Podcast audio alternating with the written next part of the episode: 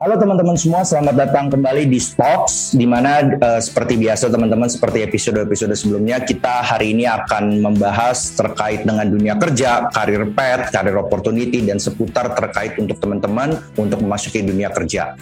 Hari ini, di episode kali ini, kita akan ngobrol, di mana uh, ini adalah salah satu perusahaan dari badan usaha milik negara ya, di bidang telekomunikasi, yaitu PT Telkom. Nah, jadi buat teman-teman yang memang hari ini sudah akan mempersiapkan diri diri memasuki dunia kerja ataupun juga sudah uh, sekarang ada dunia kerja dan ingin uh, belajar tahu tentang dunia kerja khususnya di BUMN PT Telkom ini, tetap saksikan ini dan jangan uh, di skip-skip videonya karena kita akan ngobrol banyak soal berbagai hal terkait dengan dunia kerja yang ada di PT Telkom.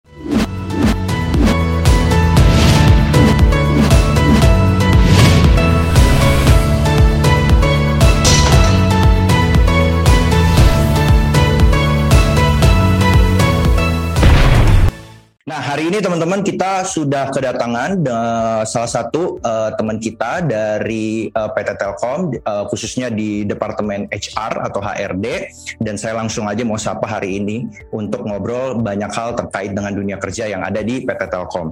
Halo, selamat siang Kamaya. Halo, selamat siang Kak. Halo teman-teman. Sehat nih? Alhamdulillah sehat. Oke, lagi di mana nih Kak? Ini aku WFH, jadi Oh lagi WFH ya? Oke. Okay. Jadwalnya pemerintah aja, jadi Oh tetap ikutin ya? Iya betul. Oke okay, Kamaya, jadi seperti mungkin yang tadi udah sempat aku mention, hari ini kita akan ngobrol-ngobrol soal terkait dengan dunia kerja, terkait dengan uh, karir pet dan karir juga opportunity yang ada di PT Telkom dengan harapan supaya teman-teman yang uh, hari ini mendengarkan punya preferensi dan akhirnya mau membangun karir dan masa depannya bersama PT Telkom Telkom yaitu Kamaya. Siap, Kamaya mungkin sebelum kita ngobrol-ngobrol terkait uh, berbagai hal dunia kerja ini, mungkin Kamaya uh, bisa perkenalan diri dulu. Terus hari ini mungkin mengerjakan apa di PT Telkom untuk menggambarkan ke kita semua. Silakan Kamaya. Oke, terima kasih Kak Stevi. Jadi hmm. uh, teman-teman, salam kenal semuanya. Saya Mai Susanti. Sekarang di Telkom role-nya sebagai Employer Branding Lead di Telkom Indonesia ya. Jadi uh, sehari-hari itu saya menghubungkan gitu ya company dalam hal ini Telkom Indonesia kepada para targeted talent dalam hal ini calon uh, teman-teman yang calon teman-teman saya juga nanti ya gitu yang mereka mau melamar kerja di Telkom. Jadi uh, banyak kegiatan-kegiatan employer branding yang menyentuh langsung targeted talent mulai dari mahasiswa, kemudian fresh graduate kemudian diaspora, serta teman-teman yang early career, career stage ya. Jadi yang baru-baru dua tahun itu kan secara umur mereka masih punya kesempatan untuk mendaftar di Telkom, begitu kak.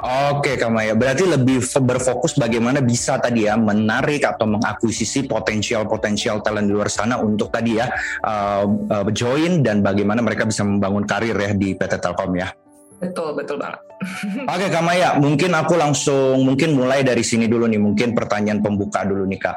Uh, di PT Telkom sendiri, uh, kurang lebihnya Kak kira-kira uh, divisi atau departemen atau bagian apa yang mungkin punya peluang untuk diisi oleh entry level atau fresh grad Kak? Dan kurang lebih gambaran kerjanya di divisi yang mungkin tadi dimasuki entry level seperti apa Kak? Silakan Kak Maya. Okay. Bicara siapa aja sih yang bisa masuk Telkom tuh semua semua orang tuh bisa masuk Telkom. Kalau dulu ya kita mungkin kenalnya Telkom adalah perusahaan yang teknologi banget dalam artian telekomunikasi banget sehingga yang bisa masuk cuma jurusan IT, jurusan teknik elektro gitu kan, arus kuat, arus lemah gitu-gitu ya. Tapi enggak, sekarang itu Telkom membuka sebenarnya dari dulu juga sih, tapi mungkin dulu kan kesannya uh, telekomunikasi banget. Nah, sekarang itu kita transform dari uh, perusahaan telco menjadi perusahaan digital telco, sehingga role yang dibuka juga makin banyak. Contoh ya, aku aja jurusan hubungan internasional gitu, bisa bekerja di Telkom. Teman-teman ada jurusan komunikasi, kemudian ada yang uh, perikanan, semua tuh bisa masuk di Telkom karena ada beberapa role yang tuh dibuka untuk semua jurusan. Tapi sekarang memang benar uh, beberapa kali open recruitment yang dibuka secara masif itu juga membuka kesempatan untuk beratnya di uh, talent-talent digital kak. Jadi ada data scientist, kemudian UI UX designer, uh, product management, kemudian developer sampai digital marketing. Jadi role-role itu juga ada banyak ya kesempatannya di Telkom. Tapi kalau gambaran sendiri ya, gambaran kerja di Telkom itu ya banyak juga uh, apa namanya pilihan berkarirnya. Tadi fresh graduate tuh bisa Kak hmm. tadi ya semua tuh masuk dalam program namanya Great People Trainee Program atau GPTP lah orang-orang nyebutnya. Okay. Nah, tapi kalau misalnya pro hire juga ada untuk mengisi slot-slot tertentu gitu ya. Dan uh, apa namanya selain pro hire juga kalau kan udah mahasiswa yang aduh kak belum pengen banget nih menjadi karyawan tetap aku boleh nyoba uh, untuk jadi internship ada tapi di Telkom tuh kan karena kita perusahaan BUMN jadi kita sesuai arahan pemerintah internship itu adanya untuk teman-teman mahasiswa baik lewat kampus Merdeka gitu ya ataupun internship dari kami dulu punya sendiri jadi long way before kampus Merdeka tuh kami punya namanya internship DDB. Jadi hmm. memang bisa juga di situ. Terus Oke, okay, um, Kamaya. Nah, uh, aku udah catat tadi ada uh, graduate training nanti udah ada pertanyaannya kita bisa explore lagi tuh ya kayak di situ ya. Silakan mungkin ada lanjutan nggak? Kalau yang graduate uh, program ini kan tadi disebut ya GPTP ya, Great People hmm. Training Program. Uh, batas umurnya itu rata-rata 24 tahun hmm. uh, untuk fresh graduate. Tapi Kak, kalau misalnya aku udah kerja gitu kan, uh, apa namanya, berapa sih batas kerjanya gitu, batas umurnya. Nah, dulu waktu aku masuk ya, aku tuh batch kelima. Karena udah masuk S2 juga gitu ya. Nah, batas uh, umurnya tuh jadi 27 tahun gitu. Oke. Okay. Kalau misalnya benar-benar fresh grade maksimalnya 24 tahun. Terus ada pokoknya ada batas umurnya gitu. Nah, tapi sekarang kita tuh membuka tidak hanya fresh graduate tapi juga yang uh, tadi ya yang udah punya pengalaman kerja, tapi semuanya itu Kak masuknya bareng-bareng di program yang disebut Great People Trainee Program ini gitu. Oke, okay, siap Kamaya. Mungkin teman-teman semua buat catatan tadi yang saya udah catat ya. Jadi mungkin saat ini Telkom sudah bertransformasi ya lebih menjadi sebuah perusahaan digital uh, telecommunication. Nah, kalau tadi sempat udah di spoil oleh Kamaya sedikit, tadi uh, banyak peluang khususnya di bidang digital ya Kamaya ya tadi ya. Tadi mulai dari uh, data scientist, UI UX designer, terus juga terkait dengan digital marketing. Jadi mungkin buat teman-teman yang punya preferensi, punya interest dan mungkin juga punya experience boleh nanti untuk bisa membangun uh, digital khususnya untuk perusahaan PT Telkom ini. Tadi Kak Maya juga udah singgung terkait dengan graduate trainee, tapi nanti kita bahas lebih dalam lagi nanti di pertanyaan selanjutnya ya. Jadi overall itu ya teman-teman uh, digital divisi digital uh, perusahaan Telkom lagi berkembang itu peluang buat teman-teman untuk bisa masuk dan mulai mempersiapkan diri kalian agar bisa masuk di tim digitalnya PT Telkom. Nah Kak Maya berikutnya Kak uh, biasanya gitu ya saya pribadi kan kalau ngeliat BUMN ini ada di berbagai tempat uh, info uh, lowongan kerjanya ya kayak job vacancy-nya tuh ada di mana-mana gitu. Tapi mungkin pada kesempatan kali ini makanya saya ingin bertanya langsung supaya valid ya ke Kamaya. Biasanya PT Telkom itu uh, di mana ketika mereka membuka job vacancy-nya secara official Kak? Apakah di uh, job portal misalnya kayak Jobstreet, Jobsdb atau lain sebagainya atau mungkin di LinkedIn atau mungkin di website karir atau di mana Kak? Oke, okay. pertanyaannya bagus banget sih karena ini hmm. penting juga aku luruskan yeah. ya teman-teman yeah. mungkin mendapatkan info yang uh, ini ya banyak gitu ya. Betul betul. Teman, kalau kalian mau mendaftar di Telkom, apa pun lowongan pekerjaannya cek dulu di rekrutmen pakai k rekrutmen telkom.co.id nanti mungkin dimasukin ya kak. Iya pasti pasti. Aku masukin. Aku masukin di deskripsi nanti. Description ya. Dan yeah. itu uh, bisa dicek di akun Instagram at living in telkom. Oke okay, siap. Nah, uh, teman-teman bisa cek karena biasanya nih kalau misalnya kita mau open recruitment tuh ya infonya akan disebar di segala channel sosial media milik Telkom. Tapi untuk memastikannya tuh kalian harus cek ke recruitment.telkom.co.id.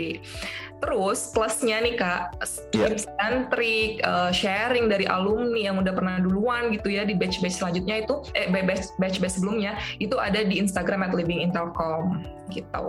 Oke, nah itu ya teman-teman udah dikonfirmasi ya. Jadi mungkin banyak informasi-informasi terkait dengan job vacancy di Telkom yang teman-teman terima dari berbagai sumber. Namun tadi udah dikonfirmasi oleh Kamaya, ada baiknya kalian cek ke yang langsung dan resmi dari PT Telkom. Ada dua ya teman-teman, nanti saya akan cantumkan di kolom deskripsi. Yang pertama adalah dari rekrutmen.pt-telkom, eh Telkom dong ya? rekrutmen.telkom.co.id Ya, rekrutmen.telkom.co.id dan yang kedua di Instagramnya langsung Telkom yaitu Living in Telkom. Nanti detailnya saya akan cantumkan. Jadi kalau teman-teman dapat info cek dulu tuh betul gak Telkom ngeluarin lowongan itu. Kalau emang nggak ada, nah itu yang harus dicek dan harus dipertanyakan dari mana sumbernya gitu ya. Jadi supaya teman-teman nggak salah ya kayak ya. bahkan sekarang juga ada kemungkinan ada pungutan-pungutan biaya yang kayak kayak gitu ya kayak. Ya. Satu lagi kak, mumpung udah disebut, uh. aku harus meluruskan bahwa semua proses rekrutmen yang ada di Telkom itu tidak di dipungut biaya sepeser pun. Jadi kalau ada yang bilang selamat ya kamu lulus di Telkom hmm. terus kamu harus bayar ini ini tuh jangan pernah percaya itu. Nah tuh teman-teman ya udah dikasih konfirmasi tidak ada pungutan biaya dalam setiap proses perekrutan. Jadi tolong teman-teman kalau ada info seperti itu tolong di cross check mungkin bisa juga di report ya ke tim Telkom supaya teman-teman kita semua yang pengen berkarir dengan nyaman dan tenang gitu ya kak ya. Tuh. Nah berikutnya kak, nah ini juga mungkin kurang lebih aja kak Uh, ketika teman-teman nanti mendaftar, uh, pastinya kan ada proses rekrutmen uh, tahap demi tahap demi tahap yang harus dilewati ya. Mungkin bisa diceritain kak tahap demi tahap sampai akhirnya mereka nanti lulus. Tahap pertama apa, kedua dan ketiga dan kurang lebih gambaran tes dan penilaiannya seperti apa kak? Oke, okay. bicara mengenai tahap ini akan sedikit berbeda uh, dari satu batch ke batch yang lainnya kak. Iya. Yeah. Nah, gantung kayak tahu eh bukan tidak tahun lalu di batch terakhir di batch ke-14 itu kami menerima pendaftar hampir 200 ribu hmm. untuk 300 posisi. Nah, uh, karena tadinya pengennya singkat ya uh, yeah. prosesnya tapi karena dari 200 ribu ini banyak sekali ya kayak ya nggak mungkin yeah. langsung di uh, sedius sampai seribu itu kan nggak mungkin jadi ada yeah. prosesnya nah akan sangat berbeda eh, bukan sangat berbeda sih akan berbeda, berbeda tipis-tipis lah ya dari satu batch ke batch yang lain gitu karena kan kita improve juga tapi kalau boleh aku sedikit simpulkan sih tahapnya akan dimulai dari seleksi administrasi Seleksi administrasi ya, oke. Okay. Teman-teman harus daftar dulu kan tadi di webnya, uh, lengkapi data. CV-nya itu siapkan dua aja, CV yang uh, eh, ITS friendly dan CV kreatif boleh disiapkan dua. Yeah. Kemudian pokoknya isilah semua dengan lengkap sedetail mungkin, jangan ada hoax. Pokoknya harus jujur ya, karena mm -hmm. uh, kalau nggak jujur udah pasti di blacklist dari awal gitu kan. Okay. Nah, kemudian setelah itu nanti akan ada tes uh, tes tertulis dalam hal ini ada potensi akademik gitu kan okay. ada psikotes kemudian ada tes bidang jadi misalnya okay. contoh uh, saya ngambilnya di bidang customer uh, customer care misalnya gitu ya atau hmm. di bidang digital itu nanti akan ada tes tertulisnya kemudian uh, nanti setelah itu ada namanya assessment day Nah, uh, yang tadi yang tahap kedua tes tertulis itu tuh akan ada beberapa kak. Mungkin aja dia dipisah ya kan, tapi mungkin dia digabung. Maka tadi berbeda-beda uh, setiap batchnya. Tapi secara keseluruhan itu. Tahap ketiga, tahap terakhir yaitu assessment day. Assessment day ini adalah biasanya gabungan dari uh, eh, FGD, fokus group discussion. Group discussion, ya. Uh, kemudian uh, kadang dia gabung sama uh, psikotes kadang enggak, tapi yang jelas hmm. juga pasti ada adalah interview. Hmm. Interview bersama dengan senior leaders di Telkom, uh, mungkin orang nyebutnya interview user kali ya gitu. Hmm. Kemudian nanti satu uh, rangkaian dengan medical check up. Oke, okay, ada medical check up juga ya. Kalau udah selesai situ, biasanya akan ada pengumuman, terus nanti uh, akan ikut selanjutnya. Nah, biasa ya, karena kan kita BUMN juga, kita punya mas, di mana pun kayak pasti ada hmm. kayak masa pendidikan gitu, nggak lama hmm. sih, sekitar satu bulan. Kemudian ada namanya probation, uh, dan akan langsung diangkat menjadi karyawan tetap gitu. Oke, okay. kak sedikit uh, tadi aku sebelum aku rekap ya. Uh, tadi uh, pengumumannya biasanya disampaikannya lewat mana kak? Nah, pengumuman itu disampaikannya semua lewat email, Kak. Jadi lewat email ya, oke. Okay ya lewat email uh, dan lewat selain lewat email terus teman-teman harus rajin mengecek ya ke tadi mm. Instagram at Living in Telkom kemudian cek juga sosial media Telkom yang lain jadi uh, apa ya karena bisa jadi kamu dapat bocoran-bocoran gitu misalnya kayak tahu mm. apa gitu tapi yang jelas banget itu semua infonya akan disampaikan lewat email yang kamu daftar oke okay. oke okay. tips nggak Boleh, boleh, boleh, silakan. Untuk mendaftar email, pastikan email itu yang sering kamu buka. Contoh, kalau kamu yeah. punyanya Gmail, kamu pakai aja hmm. Gmail. Hmm. Beberapa kasus, uh, teman-teman itu mendaftar dengan akun, misalnya mereka udah kerja nih di tempat yeah. kerjanya. Mereka tuh yeah. tetap pakai email uh, tempat mereka kerja. Oke. Okay. Nah, kadang-kadang informasi kalian lulus apa enggak itu diinformasikan di weekend. Oh oke, okay. nggak dicek berarti ya kayak ya? ada kemungkinan ya? Bisa ngecek ya kan? Iya iya betul betul. Di luar kantor misalnya di luar. Betul. Akhirnya betul. ketinggalan informasi. Padahal okay. sistem rekrutnya Telkom tuh boleh dibilang singkat banget kak. Oke, okay, oke. Okay. Dari awal kalian daftar sampai kamu keterima lulus tuh kadang tuh cuma sekitar sebulan. In okay. uh, kalau di BUMN itu tuh cepat banget ya. Iya, betul. Makanya pakailah email yang selalu kalian gunakan yang bisa gunakan uh, yang bisa kalian apa akses even itu weekend gitu. Oke okay, siap, kak sedikit lagi. Uh, tadi ada masa pendidikan ya kak ya kurang lebih ya. Nah masa pendidikan ini uh, berarti satu bulan atau misalnya mungkin juga lebih, tapi uh, gambarannya uh, di di satu tempat tertentu atau gimana kak? Gimana kak untuk masa pendidikan? Nah, masa pendidikan itu adanya di Telkom Corporate University Center. Oh, Telkom Corporate University ya. Oke. Okay. Kalau fisiknya adanya di yeah. Kalong Bandung. Hmm, oke. Okay. Tapi dari mulai batch 12, batch 13 dan batch 14 dari mulai tahun 2020 itu diselenggarakan secara online. Oh, secara online ya. Oke, okay. oke okay, teman-teman. Uh, sedikit ya kayak aku coba rangkum aja uh, dari mekanisme tahapan. Pertama tadi ada seleksi administrasi ya teman-teman. Jadi teman-teman isi tadi Kamaya udah bilang isi dengan jujur, isi dengan uh, selengkap-lengkapnya. Jangan ada yang di hoax dan jangan ada yang dipalsukan uh, atau dimanipulasikan. Isi semua dan lampirkan dua CV ya kayak. Pertama CV yang kreatif, yang kedua CV yang uh, ETS uh, friendly ya. Ya, nanti ya. akan ya. di nanti akan dikasih tahu kok Kak kapan harus up upload yang ITS, kapan harus yang harus oh harus yang kreatif ya. Dua-duanya aja. Oke, siapin dua CV ya teman-teman. Jadi seleksi pertama adalah isi semua form yang sudah disediakan dengan lengkap, dengan jujur dan lampirkan nanti dua CV. Nah, kalau teman-teman lolos, teman-teman akan masuk ke dalam tes ya kayak. Ya. Tadi ada tes potensi akademis, kemungkinan juga ada psikotes dan tes uh, tertulis lainnya kayak gitu ya kayak. Ya. Nah, setelah teman-teman teman-teman lulus, teman-teman akan maju lagi ke berikutnya yaitu assessment day, di mana di situ ada focus group discussion, ada users interview, kurang lebih gitu ya kak ya. Ya, nah yang tahap kedua tadi ya kak yang tes tertulis hmm. lain-lain itu hmm. ada juga namanya tes metal. Oh, apa tuh kak tes metal? Tes metal itu khusus untuk teman-teman yang mengambil job role digital. Jadi, oh, oke. Okay. Apa ya kayak uh, mungkin kalau teman-teman tahu GRE, Gmail, hmm Oke, okay, Gmail tahu Gmail iya. Nah, uh, model oh, okay. ikut bahasa oh, Oke. Okay. Dan yeah, yeah. harus harus nyala uh, kameranya karena oh. di, di, dipantau gitu. Oke okay, oke. Okay. Ada ya tadi teman-teman nggak ada bocoran untuk teman-teman yang uh, memilih ke divisi atau departemen digital mungkin ada tes kurang lebih tadi ya uh, kayak Gmail lah mungkin gampangnya ya saya bilang ya, gitu ya kayak. Ya. gitu ya. Iya iya.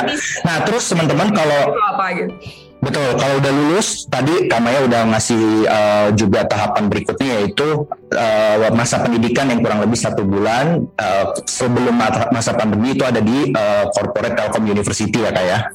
Dan setelah itu baru ada masa probation, masa probation dulu tiga bulan atau berapa? Tiga bulan.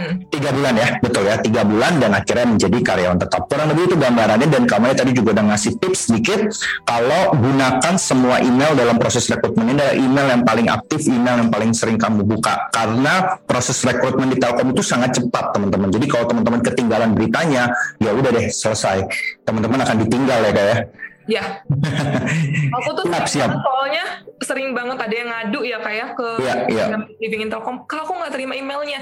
Padahal sebenarnya emailnya masuk mungkin ke ya. spam atau spam ya. Menggunakan, menggunakan email yang sebenarnya bukan email yang sering dia pakai. Itu sayang. Iya gitu ya teman-teman. Jadi uh, tolong juga kerjasamanya karena yang ditanganin itu banyak aplikan ya teman-teman. Bukan teman-teman doang satu orang. Tadi aja yang lamar ada 200 ribu ya. Jadi tolong kerjasamanya saling support. Teman-teman juga aktif proaktif gitu ya kayak ya. Ya. gitu nah Kamaya aku sedikit nanya nah kebetulan ini pertanyaan yang memang juga nggak pernah juga aku tanyain ke perusahaan lain karena saya ngeliatnya paling pas ini ke Telkom ya. Telkom ini kan bisa dikatakan BUMN yang uh, se-Indonesia ya Kak. Nah ini mungkin pertanyaan-pertanyaan yang uh, ini saya sampaikan titipan dari teman-teman kita, community kita yang ada di daerah nih Kak. Ya, kalau di kota besar tadi gampang gitu ya. Tapi yang di daerah sering banyak juga yang nanya, Kak, uh, gimana untuk kami yang ada di daerah gitu? Karena kan sebagaimana mungkin kita tahu Kak, mungkin Telkom itu kan ada di semua daerah ya Kak ya. Ada dari Sabang sampai Merauke bahkan mungkin uh, kantor perwakilannya. Nah, untuk teman-teman di daerah, apakah dalam menjalani semua proses seleksi dan rekrutmen ini mereka uh, harus ke sini ke Jakarta atau mungkin ini bisa dilakukan di daerah-daerah mereka masing-masing Kak? Kurang lebih gitu pertanyaannya. Pertanyaannya bagus banget dan yeah. uh, terima kasih kami jadi punya wadah untuk menginformasikan ke teman-teman ya. Yeah. Semua proses rekrutmen Telkom itu kan dilakukan secara online. Online ya, oke okay, siap. Jadi mau di Papua, mau di Sulawesi, Kalimantan, Sekayu, my hometown gitu ya, itu bisa ikut. Nah dan oh. tadi agak angka berbeda di setiap batchnya. Contoh ya batch ke-12 kalau tidak salah itu rekrutmennya khusus untuk daerah yang banyak dibuka. Oh, oke. Okay. Itu uh, sangat banyak dibuka untuk kampus-kampus daerah karena Telkom itu punya kerjasama dengan kampus-kampus daerah. Jadi misalnya contoh di Sumatera Selatan itu ke Unsri. Hmm, oh, Universitas Sriwijaya ya. Iya. Medan tuh ke USU gitu. Jadi teman-teman harus okay uh, apa namanya harus uh, aktif gitu ya nanyain ke career centernya gitu ya ke rektorat gitu. Ada nggak undangan dari Telkom? Ada nggak kerjasama harus diaktif nanyanya. Karena kalau okay. kalian ikut jadi jalur kampus itu tuh enak banget. Kalian udah potong setengah jalan lah ya. Oke. Okay. nah tapi jangan khawatir. Buat teman-teman yang kampusnya tidak bekerja sama belum bekerja sama sama Telkom ya kan? Selain kalian mendoakan semoga kampus kalian cepat kerja sama sama Telkom yang bisa dilakukan juga adalah ikut tesnya secara nasional Hmm, oke. Okay. Tanya aku di Aceh, Kak, aku tes ikut aja. Tapi apakah ada juga pertanyaan, Kak, aku dari Aceh, mungkin nggak sih aku ditempatkan di Aceh? Mungkin banget. Hmm, oke. Okay. Kalau misalnya kamu kebetulan ikut di batch yang bisa merekrut putra daerah, itu kamu dari Aceh tetap bisa punya kesempatan untuk ditempatkan di Aceh sampai kamu level manager. Oke, okay, oke. Okay. uh, mungkin di assistant manager ya, bisa sampai yeah. itu kalau kamu karirnya mulus terus tuh sekitar enam yeah. tahun ya. Dari mulai pertama masuk, mungkin uh, kalau kamu karirnya mulus tuh enam tahun kamu udah di level manager misalnya ya kan. Mm-hmm. Itu udah level manager itu kamu milik seluruh Indonesia. Yeah jadi uh, bisa aja ditempatkan di Jakarta, di Jakarta, iya. Bagian dari proses pengembangan diri ya kan? Iya, setuju. Nah, kayak gitu sih Kak. Jadi okay. mau pun boleh ada tadi satu uh, sumbernya di website kita recruitment.telkom.co.id. Ya, nah tadi uh, bagi teman-teman yang tadi nanya uh, ke saya kemarin kayak gitu ya teman-teman. Jadi semua seleksi proses uh, apalagi karena Telkom sudah bertransformasi menjadi digital uh, communication company, berarti sudah dilakukan secara digital. Itu pertama uh, highlightnya kayak ya. Yang kedua juga uh, Telkom banyak uh, bekerja sama dengan universitas-universitas di daerah. Nah, tolong dicek apakah tempat universitas kamu sekarang belajar itu sudah bekerja sama dengan Telkom dan proaktif untuk bertanya gitu. Dan kalaupun universitas kamu belum bekerja sama dengan Telkom, kamu juga bisa ikut seleksi secara nasional. Kurang lebih gitu ya kak ya, yang mungkin bisa di highlight ya. Oke, okay. nah berikutnya nih kak, uh, aku tadi udah ngobrol soal uh, rekrutmen, nah mungkin aku sedikit jam, uh, masuk ke bagian budaya kerja, mungkin juga sistem kerja dan juga ritme kerja nih kak. Nah kamu ya boleh cerita sedikit gimana uh, work life balance selama bekerja di Telkom ini kak? Oke, okay. to be honest, sebelum aku masuk Telkom, aku tidak pernah berpikir aku akan berlabuh di Telkom gitu ya. Siap, oke. Okay. Karena aku mikir kalau kerjaan, uh, mungkin karena background keluarga ibu dan ayahku itu kan ASN ya, jadi aku mikir ah kalau ASN sama BUMN mungkin beda, mirip-mirip lah ya gitu, beda-beda tipis. Jadul, kesannya orang tua banget, kerjanya itu yeah. itu aja gitu ya. Mungkin kita semua berpikiran seperti itu. Yeah. Sampai suatu ketika aku udah selesai kuliah S2, ada teman aku yang kerja di Telkom, kemudian dia nawarin kamu mau nggak nyoba Telkom dan ini ada kerjasama ya kan. Hmm. Jadi aku waktu itu langsung ikut assessment day. Nah, karena Telkom tadi banyak kerjasama ya, jadi tolong yeah. dicek lagi nih gitu kan. Nah, kemudian uh, setelah masuk Telkom gitu ya, dulu salah satu alasannya karena aku ingin menjadi ibu bekerja kak sebagai perempuan hmm. pengen tetap berkarir tapi tetap pengen ngurus anak gitu ya kan. Yeah, yeah. Nah, uh, pekerjaan aku sebelumnya itu uh, akan menemukan kesulitan kalau misalnya aku ingin tetap seperti sekarang menjadi buka ilmu hmm. uh, berkarir ya gitu. Di hmm. Telkom tuh alhamdulillah banget aku merasakan bisa balance ya. Antara pekerjaan kemudian dengan uh, apa kehidupan di rumah sebagai istri dan sebagai ibu gitu ya. Dan juga uh, hal-hal lainnya seperti sosial dan lain-lainnya gitu. Kak tapi sibuk nggak sih kerja di Telkom? Sibuk kok. Uh, tapi manageable. Ada kok okay. hari uh, ada kok hari di mana-mana kita yang mungkin agak lembur gitu ya. Hmm. tapi tidak setiap hari gitu. Yeah Nah, kemudian work life balance ya. Nah, tadinya aku mikir ah Telkom jadul gitu kan. Eh ternyata hmm. pas aku masuk ya, aku tuh emis banget loh Kak bahwa ya tadi ya karena perusahaan teknologi kali ya. Bapak-bapak di Telkom yang seumuran ayahku gitu ya, mereka tuh sangat canggih loh. Jika okay. ada hal-hal yang baru mereka tuh pengen belajar dan keinginan untuk belajar itu tinggi banget Kak. Contoh ya, uh, ibu ayahku tuh kan baru main Facebook segala macam itu kan mungkin di tahun 2014 2015 kali ya. Okay. Waktu kuliah di luar negeri, mereka mau nggak yeah. mau tuh punya Facebook karena kalau nggak nggak bisa terhubung kan sama aku gitu. Iya, yeah, iya. Yeah. Aku masuk Telkom 2017 gitu ya. Aku ke sana tuh kan semua udah online, learning online, cuti online, semua tuh online. Aku hmm. pikir ah palingan yang gampang tuh kita kita aja gitu kan yang masih muda. Tapi ternyata itu tuh udah ber bertahun-tahun dilakukan di Telkom dan bapak-bapak yang boomers ya sekarang udah habis hmm. sih boomers di Telkom tuh uh, udah pada pensiun ya. Nah mereka tuh bahkan yang ngajarin kita loh.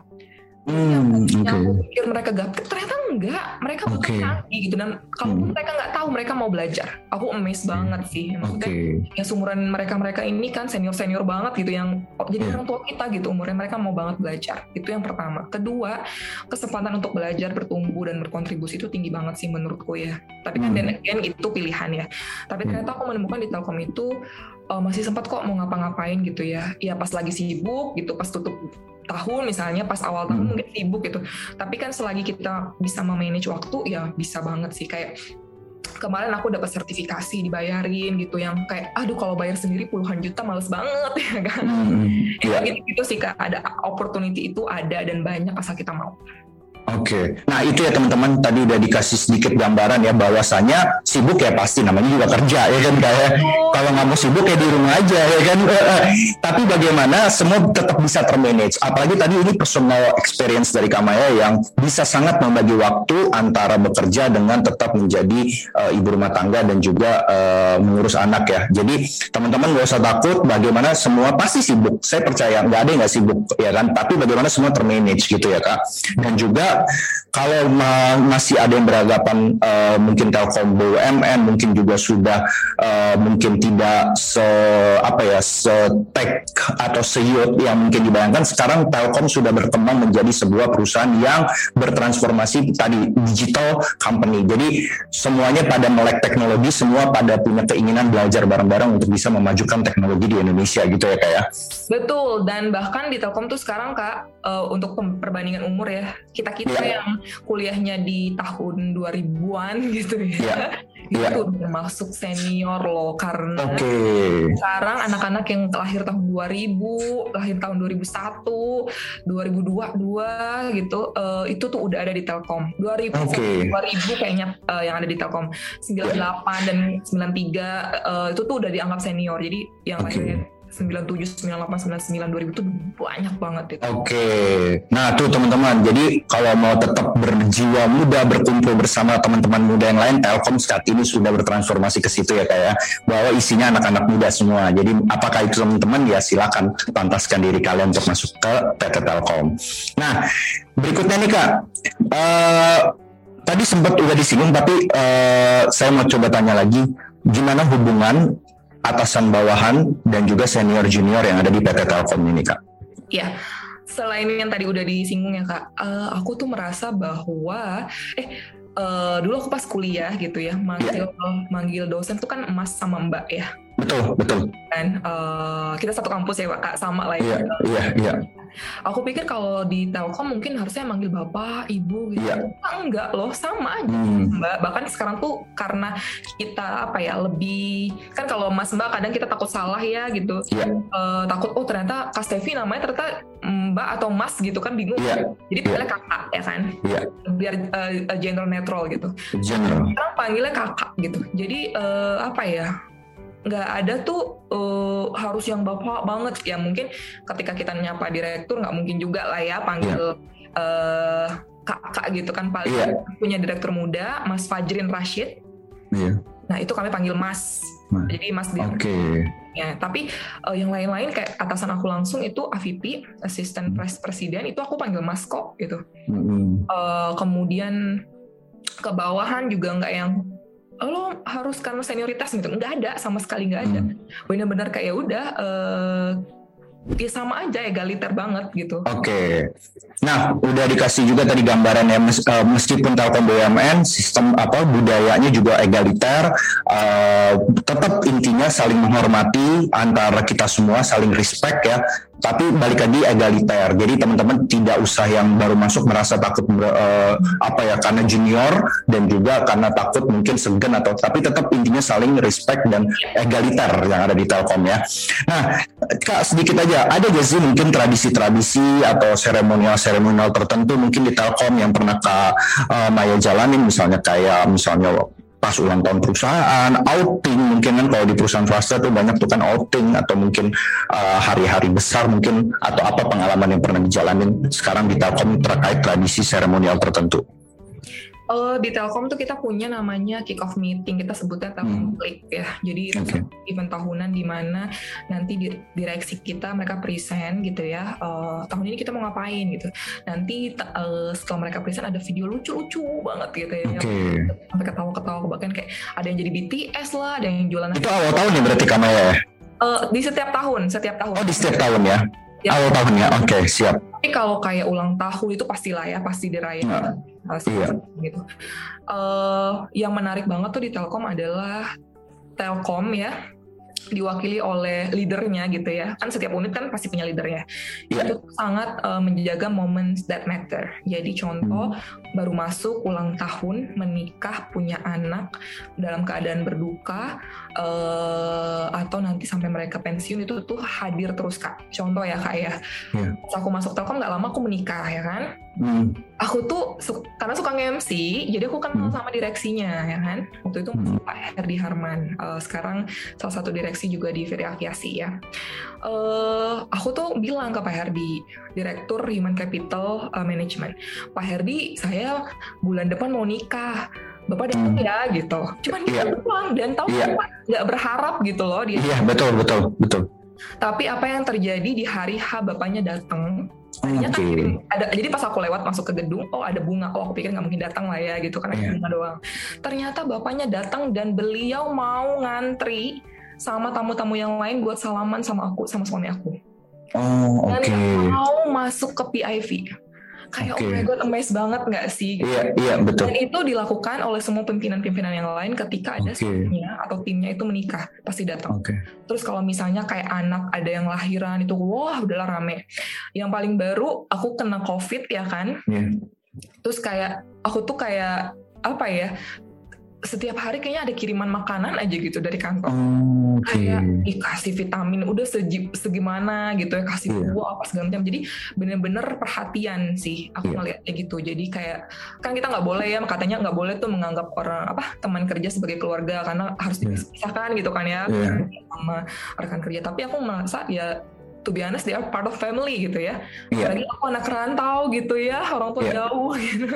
Jadi okay. teman-teman kantor ada teman-teman yang bisa aku anggap keluarga gitu sih. Ya itu sih yang aku merasa banget di setiap momen kita itu ada teman-teman kantor kita uh, meskipun ya nggak mungkin juga kadang direksi kan sibuk ya kak nggak mungkin aku yeah. lakukan dia datang ke rumahku kan ya ampun kayak nggak ada iya. kerjaan yeah. banget yeah, yeah, yeah. tapi tapi VP ku misalnya vice president uh, BOD Manis One atau. BOD Manis itu tuh pasti mereka akan datang ke kita akan bener-bener kayak ya gitu sih kayak deket aja gitu okay. Jadi, uh, dan aku rasa itu tidak hanya di unitku tidak hanya di direktorat aku mungkin hampir di seluruh uh, unit itu tuh semakin menjadi culture sih Oke, okay. nah itu ya teman-teman itu satu culture yang saya jujur juga amazed ya, sederhana tapi syarat dengan sisi empati dan juga caring ya bahwa tadi ada hari-hari besar kan yang sering kita alami ya hari ulang tahun, menikah, uh, punya keturunan dan juga mungkin situasi berduka dan Telkom hadir untuk mensupport karyawannya di situasi baik suka maupun duka tadi ya. Jadi itu ya teman-teman bentuk-bentuk sebuah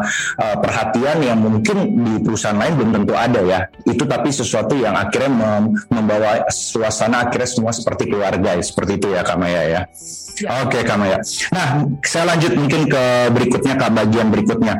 Kurang lebih Kak, kira-kira boleh diceritain, uh, saya lebih sukanya biasanya nanya lebih ke arah uh, benefit yang sifatnya uh, immaterial. Jadi lebih ke mungkin kesehatan, mungkin juga insurance dan hal. Karena bagi saya sih kalau saya dari dulu juga mungkin yang sering saya ajarkan ya Kak Maya ke teman-teman muda hari ini, ketika kalian bekerja jangan melulu lihat gaji karena bagi saya itu sesuatu yang material dan akan selesai habis tapi lihat imaterial gimana kesehatannya gimana insurance karena itulah yang menjaga kelangsungan hidup kalian ke depan nah mungkin boleh di sharing kak eh, benefit imaterial seperti apa kak ya uh, kalau imaterial di Telkom menurutku cukup ya lebih dari yeah. kayak benefit kesehatan itu uh, yang menarik itu di Telkom adalah mau kita perempuan atau laki-laki kita dianggap sebagai kepala keluarga. Oh, Oke. Okay. Soalnya kan aku perempuan nih. Iya. Uh, harusnya kan kalau mungkin aku nggak tahu juga, aku kan nggak nggak punya pengalaman banyak di perusahaan yeah. lain yang kayak yeah.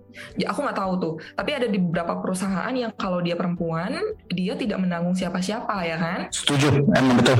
Oh. Ya kan? Nah betul. Di, Telkom, di Telkom itu, meskipun aku perempuan, tapi kes, kartu kesehatan aku, jaminan kesehatan itu bisa untuk suamiku dan tiga orang. Hmm. Oke, okay, menarik, menarik, menarik. Jadi kebetulan aku emang anaknya cuma dua nih ya, insya Allah cuma dua, dua yeah. ya. yeah, yeah. Jadi suamiku, aku, anak pertama dan anak kedua itu di cover sama, sama Yayasan Kesehatan di Telkom. Oke. Okay. Dan itu modelannya kita tidak ada limitnya ya. Jadi misalnya hmm. sakit sampai apa pun lo akan dirujuk, asal ada rujukan ya. Lo yeah. akan dirujuk uh, apa namanya ke rumah sakit yang terdekat atau yang eh, uh, dengan Telkom gitu ya. Tapi di yeah. di setiap kantor itu uh, punya apa namanya klinik. Nah, kalaupun nggak punya klinik ya kan, kayak yang di daerah kan kadang ada yang nggak punya klinik tuh kan, hmm. karena kantornya kecil gitu, orangnya sedikit nggak banyak, tapi akan langsung dirujuk ke rumah sakit atau klinik terdekat di kota itu. Hmm, Oke. Okay. Nah, uh, kayak misalnya aku lahiran udah dua kali kayak nggak pernah keluar gitu loh duitnya, okay. gitu, karena sama Telkom semua. Hmm. Uh, awal-awal menikah itu suamiku sempat sakit panas dan dia waktu itu di transisi yang baru mau pindah kerja kita mikir ya udahlah ya kita cover sendiri apa bayar sendiri aja gitu. Eh ternyata di cover kayak 100% gitu loh Okay. jadi status aku dan suamiku dan anak-anakku ini sama. Dan mereka ada hmm. yang sama seperti aku. Nggak ada tuh karena mereka anak di covernya 70% tuh enggak. Semuanya sama. Mungkin di beberapa perusahaan juga sama ya. Itu benefitnya ya. Kalau bonus, kemudian THR dan lain-lain mungkin beda-beda tipis lah ya sama perusahaan. Yeah, yeah. Pasti ada karena itu kan ada diatur oleh undang-undang ya kan. Setuju, setuju. Uh, yang juga menurutku satu hal yang penting adalah kayak uh, apa ya cuti itu kita nggak bisa diuangkan kak. Jadi memang oh, okay. di cukup diambil. Gitu. Untuk diambil buat istirahat gitu ya kak ya? Iya. Istirahat yeah. gitu. Hmm. Dan setiap lima tahun sekali kita ada cuti besar. Hmm. Eh sorry, lima tahun pertama, tiga tahun berikutnya dan tiga tahun berikutnya. Kayak yeah. ini tahun kelima aku di Telkom, aku nanti dapat cuti jatah cuti besar tuh setahun 40 hari aku bisa ambil. Oke, okay, oke. Okay, okay. Nanti tiga tahun berikutnya baru bisa dapat 30 eh, 40 hari lagi gitu. Oke. Okay. Uh, kemudian uh, apa ya? tadi training training yeah. itu setelah kan di Telkom punya namanya talent classification ya jadi kan yeah.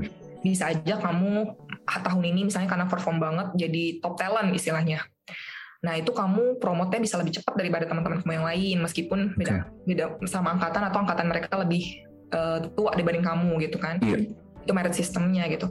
Uh, terus kamu kalau udah top talent itu bisa kok mau training di mana pun yang kamu mau, mm. memang sesuai kebutuhan perusahaan. Kayak contoh aku kemarin aku training sertifikasi employee branding kan memang belum ada ya di Indonesia. Yeah. Harus ke Singapura gitu kan.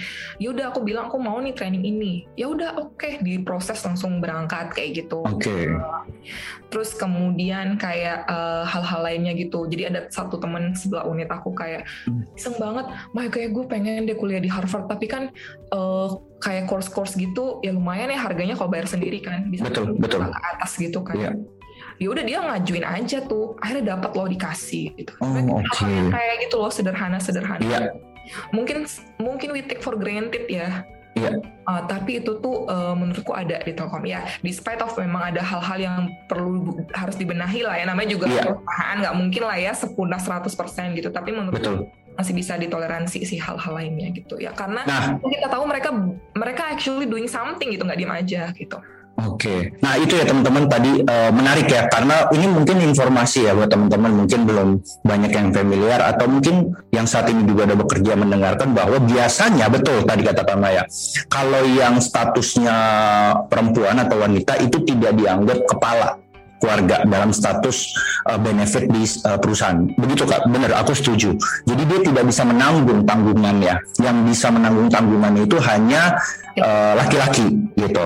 Jadi informasi ya karena mungkin banyak teman-teman mungkin yang nggak ngeh ya kalau perempuan itu kadang-kala di banyak perusahaan itu nggak dapat Kak karena tidak dianggap sebagai tanggungan. Tapi di Telkom dianggapnya sama. Nah itu menarik ya teman-teman. Jadi ketika kalian menikah, suami ikut tertanggung di kalian, bahkan anak bisa tertanggung itu sesuatu benefit yang mungkin menurut saya juga jarang ya, karena di Indonesia masih banyak yang uh, dihitungi hanya dari laki-laki dan statusnya bahkan bisa disamakan. Dan tadi Kamaya juga cerita bahkan uh, seperti lahiran dan mungkin biaya rumah sakit, biaya obat-obatan itu full sepenuhnya ditanggung oleh Telkom dan itu menurut saya sesuatu yang uh, priceless juga ya teman-teman teman-teman karena sekali lagi teman-teman kalau Uh, saya juga punya pengalaman kalau kita udah uh, amit-amit jangan sampai sakit itu biayanya sangat besar teman-teman. Jadi makanya selalu pesan saya jangan hanya lihat gaji tapi lihat benefit imaterial karena itu sebenarnya yang penting kalau bagi saya. Dan juga tadi benefit training yang ya boleh silakan nggak? Selain training ya kak satu lagi tuh yeah. ada kesempatan untuk dapat beasiswa di dalam beasiswa oke okay. jadi ada biasanya sih setiap tahun ada 12 sampai 14 12 atau lebih ya kemarin ada 14 hmm. kalau nggak salah yang berangkat ke luar negeri okay. ke Amerika ke Manchester Edinburgh hmm. Glasgow okay. ke mana-mana itu tuh ada dan itu okay. biasanya setelah tiga tahun kerja sih hmm. boleh apply okay. ya nanti ada seleksi boleh lah tetap tetap tetap ya setuju setuju dan juga tadi ada benefit training ya teman-teman jadi kalau teman-teman ingin mengupgrade diri kalian, ikut berbagai course, berbagai training yang itu memang untuk mengupgrade diri kalian, personal development kalian itu sangat disupport. Pastinya tetap ada alasan, reason yang kuat supaya bisa di-approve oleh Telkom, supaya kalian bisa ngambil training itu. Dan juga tadi terakhir ada beasiswa. Jadi buat teman-teman itu sangat diakomodasi ya, kembali lagi. Tapi setelah tiga tahun kerja di Telkom, tetap ada proses seleksi. Kalau emang teman-teman layak, pantas, dan tadi ya punya impact yang bagus terhadap perusahaan, itu bisa disupport untuk dibeasiswakan bahkan ke sampai ke luar negeri itu ya kayak ya. Mantap.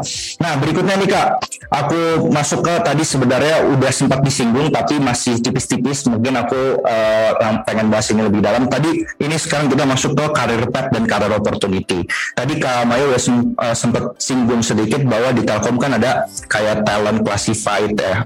Atau mungkin kalau di perusahaan aku misalnya bilangnya talent pool kali ya. Mungkin beda-beda tipis kali ya. Nah mungkin boleh dijelasin kak, ini mungkin secara lebih uh, rinci uh, talent pool apa mungkin impactnya karena mungkin gambaran ya teman-teman ya ini ketika kalian masuk perusahaan kan pengen nah, naik jabatan naik grade ya berapa tahun uh, sistem kenaikannya nah ini yang mungkin akan saya tanya gimana tuh kak sistem talent classified atau talent pool yang mungkin Kamaya tadi maksud Ya, uh, talent classification itu bisa kita ikuti uh, programnya kalau kita udah satu tahun kerja ya. Oke, okay, satu tahun kerja siap. Nah, sebenarnya uh, pas zaman aku tuh karena pertama kali mulai aku tuh kayaknya sebelum satu tahun berapa dekat satu tahun tuh udah bisa ikut ya. Nah nanti kalau udah udah ikut itu kan ada serangkaian assessment lah ya gitu. Nanti ada uh, namanya uh, potential high potential gitu ya. Nah yang high potential ini kita sebutnya dengan top talent ya kan.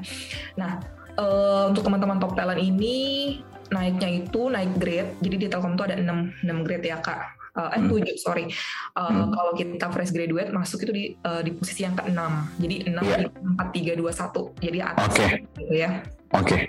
Nah, uh, untuk fresh graduate masuknya di 6 gitu. Kalau kalian tadi ya berprestasi, kemudian achieve terus, kayak KPI-nya bagus kan kita pakai OKR ya sekarang. Yeah.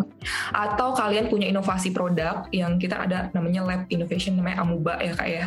Kalian punya startup gitu sendiri itu, itu kan punya poin khusus tuh Nah, hmm. dua tahun kalian bisa naik grade kelima, Kak. Oh, oke. Okay. Dua okay. tahun lagi bisa naik lagi ke empat. Dua tahun lagi bisa naik ke tiga, which is manager. Tapi kalau kalian di uh, mobility ya, talent mobility misalnya, ke anak, uh, ke anak perusahaan, itu kalian itu manager itu bisa setara dengan uh, bisa VP. Oke. Okay. Jadi, uh, jadi kan perusahaan Telkom kan gede tuh, ada puluhan afiliasi ya, ada puluhan anak perusahaan. Uh, hmm. standar jobnya itu uh, band position yang tadi 54321 itu itu tuh turun satu. Ini agak teknis ya bahasnya, tapi intinya. Ya nggak apa-apa, nggak apa-apa, aman. Kan orang tuh bilang kayak e, bisa nggak sih kak aku lima tahun enam tahun kerja jadi VP? Ya bisa lah gitu kan. Yeah. Uh, ya bisa karena kalau lu manager di Telkom, ketika lo uh, jadi di anak perusahaan kan jadinya general manager kan. Setuju, setuju. Jadi yang bisa gitu kan, yeah. kan enam tahun jadi general manager bisa bisa gitu kan. Masalahnya lo mau enggak gitu kan? Iya. Yeah karena menurutku everything has the has paid off ya kak ya mm-hmm. nggak mungkin dong orang yang kerja biasa aja gitu ya yang misalnya kayak ya udah business as usual gitu karena secepat dua tahun dua tahun dua tahun terus kan enggak ya pasti dia yeah. keras lah ya dibanding teman-temannya yang lain atau mungkin yeah. doa ibunya lebih kencang gitu. yeah, yeah. atau memang ya udah dia faktor lucknya, kerja kerasnya, doa orang tuanya semua berkumpul jadi satu sehingga memang karir cepat kan ada juga lah ya. Nah kita nggak usah yeah. ya sama orang seperti itu ya nggak sih? Yeah. Nah uh, jadi ya memang karir mereka seperti itu gitu. Tapi kalau misalnya pun uh, teman-teman mikir ah buat apa sih gue udah sama aja kerja sama yang lain gitu kan ya uh, ya kan itu terserah dia juga gitu ya tapi at least tuh tiga tahun dari pertama kalian masuk itu nanti naik naik grade kak lima gitu terus nanti naik lagi ke empat naik lagi ke tiga naik lagi ke dua sampai ke satu tapi of course teman-teman ya kayak mungkin perlu digarisbawahi juga bahwa setiap naik itu yang nggak harus naik ya nggak melulu naik ada assessment yang harus kalian pas juga gitu iya ada training yang harus kita ambil sebagai tiket untuk assessment, kemudian assessment yeah. baru kemudian uh, kan ini semua di semua di Telkom itu pakai sistem ya kak, semuanya iya. online. Kayak penilaian yang tadi aku sebutkan poin-poin itu tuh semua ada di sistemnya. Di sistemnya, ya. By system gitu. Ya.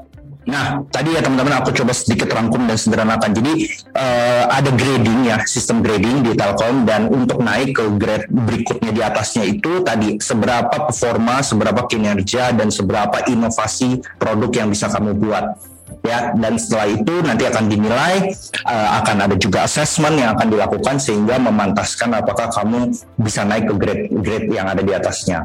Berapa lama waktunya? Sebenarnya tadi kembali lagi ke kamu gitu ya. Kalau kamu ya as usual aja kerja ya mungkin agak sedikit lama atau mungkin bukan seperti yang kamu harapkan. Tapi selama kamu gigi giat benar-benar do the best dalam perform ya saya yakin grade-nya akan segera cepat dengan naik.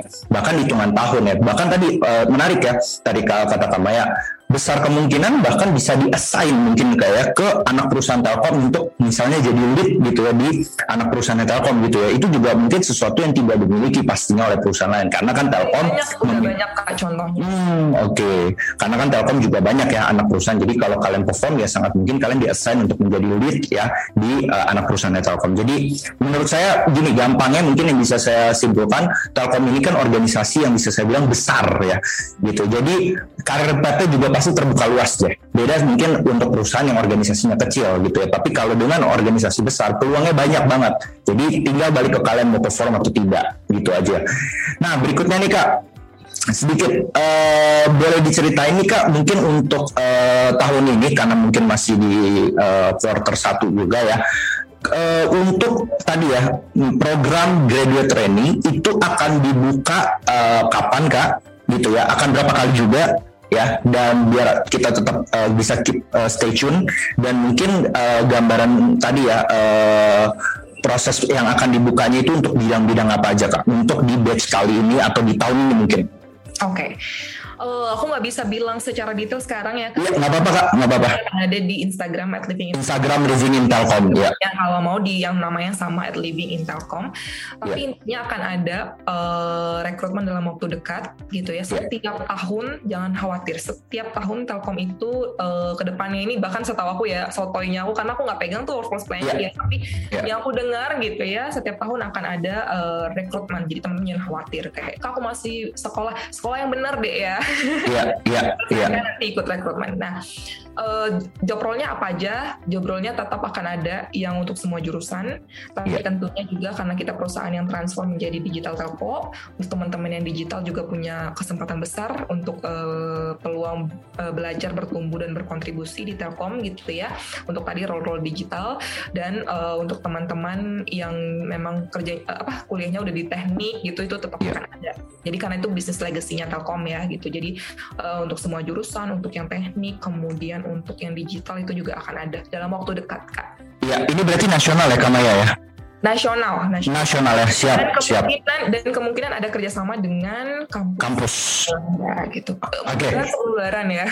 Iya, nah jadi ya itu teman-teman. Jadi uh, pesennya uh, keep uh, tetap update di Living and Telkom ya, tetap sering lihat update-nya dan ini tadi gambarannya nasional. Jadi dari Sabang sampai Merauke bisa ikut dalam proses ini dan juga uh, sifatnya tadi ada kerjasama dengan kampus. Jadi teman-teman harus cek ya apakah ada akomodasi dari universitas yang membantu dalam proses seleksi uh, graduate trainee dari Telkom. Nah, mungkin dua pertanyaan terakhir Kak. Mungkin yang pertama ini singkat aja. Uh, tadi udah sempat disinggung, tapi mungkin ini buat teman-teman ada ya kak peluang uh, internship atau magang di Telkom ya berarti? Ada. Ada ya, mungkin boleh dijelasin sedikit kak, uh, apakah mungkin harus lewat kampus Merdeka atau gimana mungkin sistemnya? Oke, okay uh, internship di Telkom itu sebenarnya ada tiga uh, jalur ya. Yang tiga jalur ya, tiga jalur, oke. Okay. Yang pertama ini adalah kampus Merdeka, ya kan? Ini okay. jalan batch kedua. Ah. Okay. Kampus Merdeka ini untuk uh, banyaknya role digital ya, itu role hmm. digital. Kemudian ada juga namanya internship DDB Telkom. Nah, DDB kak? DDB in, uh, hmm. alamatnya itu at kalau di Instagram ya at in, internship slash DD, uh, DDB Telkom. Nanti teman-teman. Oke, okay, at internship underscore DDB Telkom. Nanti kita cantumin juga di kolom deskripsi ya. Oke. Okay. Kemudian yang ketiga, ya itu juga role-nya banyak, ada general, ada digital talent dan lain-lain. Nah, yang ketiga itu ada yang namanya uh, internship yang uh, dulunya kita kenal nama PKL ya. PKL, oke. Okay. Itu juga ada dan kalau misalnya kampus kalian bekerja sama dengan Telkom juga ada dan itu tidak hanya di Jakarta, tapi di regional-regional office misalnya di Jakarta, uh, sorry, di Semarang, uh, Semarang, Jogja itu ada, di Balikpapan okay. juga ada. Nah, tapi yang PKL ini karena dulu kan memang konsepnya tidak berbayar ya, gitu. Yeah. Jadi paling ada bantuan uh, uang internet mungkin ya, tapi memang tidak berbayar. Berbeda yeah. dengan dia skema uh, kampus magang merdeka dan internship DDB gitu. Nah, tapi itu uh, juga ada uh, membuka peluang kalau kalian mau internship di Telkom pakai tadi ya sistemnya ada yang di regional regional ini. Oke okay, teman-teman ya, jadi uh, saya konfirmasi, konfirmasi lagi ada tiga jalur ya teman-teman untuk kalian bisa internship atau magang. Yang pertama tadi lewat kampus Merdeka ya kebetulan tahun ini udah batch 2 ya kak ya, yang nanti teman-teman juga bisa update kalau mau masuk lewat jalur uh, pertama kampus Merdeka. Yang kedua adalah lewat in, uh, internship DBB. Tadi ada Instagramnya nanti saya cantumkan itu juga teman-teman yang saat ini mungkin banyaknya ke digital juga ya kak ya internship DBB ya. Dan yang ketiga adalah PKL atau uh, sekarang namanya apa kak kalau di Telkom? Berarti uh, yang ketiga regional ya intensif regional. Jadi Tapi, kayak sis PKL juga nggak apa-apa sih. Iya iya. Jadi yang ketiga ini mungkin teman-teman bisa ikut terutama buat teman-teman tadi di daerah ya karena ini juga diakomodasi oleh Telkom. Jadi tinggal kalian pilih, kalian kira-kira mampunya, layaknya, kompetennya akan masuk lewat jalur mana ya. Tapi ruang untuk internship dibuka uh, di Telkom dan sekali lagi inilah kesempatan teman-teman untuk belajar merasakan bagaimana atmosfer kerja melalui program-program magangnya yang ada di Telkom ya. Nah, mungkin Kak, uh, pertanyaan terakhir ini mungkin ini uh, jadi closing statement dari uh, Kamaya. Kira-kira kak, apa yang menjadi uh, values atau apa yang juga bisa menjadi unique selling point uh, bagi Telkom dari sisi Kamaya mungkin untuk bisa mungkin mengajak talent-talent potensial talent di luar sana untuk mulai mempersiapkan diri dalam akhirnya mereka membangun karir masa depannya bersama PT Telkom. Silakan kak. Oke, terima kasih kak uh, menurut saya ya ke dunia ke depan itu berubahnya cepat banget ya. Dan kalau saya boleh mengkuat uh, Mas Fajri ini direktur uh, digital bisnis Telkom gitu ya, skill yang harus kita miliki itu bukan skill digital, tapi skill untuk belajar hal baru. Hmm. Jadi uh, skill to learn new things. Nah itu yang harus ya. teman-teman pahami. Nah untuk saya bagi saya sendiri gitu ya uh, pertama untuk teman-teman definisikan dulu job uh, dream job kalian itu seperti apa karena setiap orang makin berbeda. Misalnya ya. kamu ingin seperti saya belajar, bertumbuh dan berkontribusi gitu ya. Menurut saya Telkom ini tempat yang tepat. Karena selain punya banyak peluang belajar dan bertumbuh secara personal dan profesional, ternyata Telkom ini tuh membuka uh, sangat luas gitu ya uh, kesempatan saya untuk berkontribusi uh, bagi apa ya sosial gitu ya bagi komunitas yang ada uh, dekat saya maupun secara general untuk Indonesia gitu ya. Nah, mungkin teman-teman uh, kalau kalian ingin ambil alih, ambil bagian gitu ya dalam uh, di perjalanan journey digitalisasi Indonesia, that's your time untuk bergabung bersama Telkom karena akan ada banyak sekali kesempatan untuk melakukan itu. Dan kapan lagi kalian bisa bereksperimen seluas itu tanpa takut harus rugi lah. Kalau mau bikin startup sendiri kan harus rugi dulu. Nah di Telkom tuh kamu bisa bikin startup sendiri, uh, tapi tetap digaji gitu. Jadi uh, gagal nggak apa-apa nanti disuruh bangkit lagi gitu ya dibiayain tetap gitu. Dan ada banyak kesempatan-kesempatan lainnya uh, tergantung tadi ya baik lagi diri kamu sendiri. Karena menurut saya gitu ya it's not because I'm working at Telkom gitu yang aku kayak harus banget kerja di Telkom. No uh, it's because you yourself mau apa enggak ya kan dan aku sepakat banget tadi sama Kak Stevi sebenarnya tergantung dari kita sendiri ya. Uh, sejauh mana kita ingin melebarkan gitu ya atau memperpanjang zona nyaman kita untuk berani menerima tantangan gitu. Karena tadi harus benar-benar paham kita tuh maunya apa Nah, apakah yang kamu mau ada di Telkom gitu ya? Silakan uh, di ya ber, berdialog dengan diri sendiri gitu ya. Karena kalau te kamu ternyata mikir, oke, okay, I I think it's worth to try untuk ke Telkom. Kami membuka dengan sangat uh, tangan terbuka. Kami punya informasinya. Silakan di follow at Instagram kami ya di Living in Telkom atau di sosial media lainnya. Banyak informasi-informasi di situ dan ya you are welcome to apply. Mungkin itu sih kak. Sorry agak panjang. Enggak nggak apa-apa. Itu tadi pesan dari Kamaya ya. Jadi tadi catatan saya yang pertama tentuin dulu apa sih dream kalian gitu ya. Jadi kalau kalian belum tahu uh, dream kalian juga gimana kalian menentukan ke depannya. Terus tadi Kamaya juga ngasih pesan ya teman-teman bahwasanya Telkom sangat tempat yang tepat untuk kalian belajar, bertumbuh dan berkontribusi. Jadi tadi menarik banget tadi kata-kata Kamaya jika kalian ingin ikut ambil bagian, berkontribusi dan berperan dalam proses digitalisasi negara dan bangsa kita di Indonesia ini betul sekali saya rasa Telkom adalah tempat yang tepat karena ya kita tahu BUMN Telkom ini adalah tempat di mana pusat digitalisasi Indonesia bisa bertumbuh. Jadi kalau kalian mau ikut dalam andil ke depan dalam mentransformasi Indonesia di digital, silahkan pantaskan diri kalian belajar dari sekarang untuk kalian akhirnya betul-betul layak bisa untuk bekerja dan berkontribusi di Telkom. Gitu ya kak ya.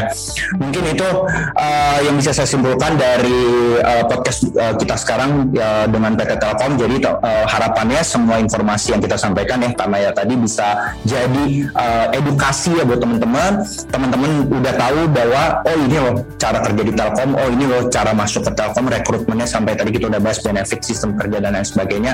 Jadi kembali ke teman-teman belajar, pantaskan diri kalian dan akhirnya kalian bisa menentukan ke mana kalian akan melangkah selanjutnya. Mungkin itu aja kak. Aku pribadi bersama tim sangat mengucapkan terima kasih ke Kamaya untuk di, uh, waktunya yang mau berbagi sama kita di sela-sela kesibukan dan harapannya kak sekali lagi uh, Kamaya juga tetap sehat, karirnya juga lancar dan kita bisa bertemu lagi ya di kesempatan selanjutnya. Mungkin itu aja teman-teman uh, stok uh, stok sekali ini. Sampai ketemu lagi di episode selanjutnya dan tetap berdaya sejak muda. Thank you ya teman-teman. Kamaya thank you ya.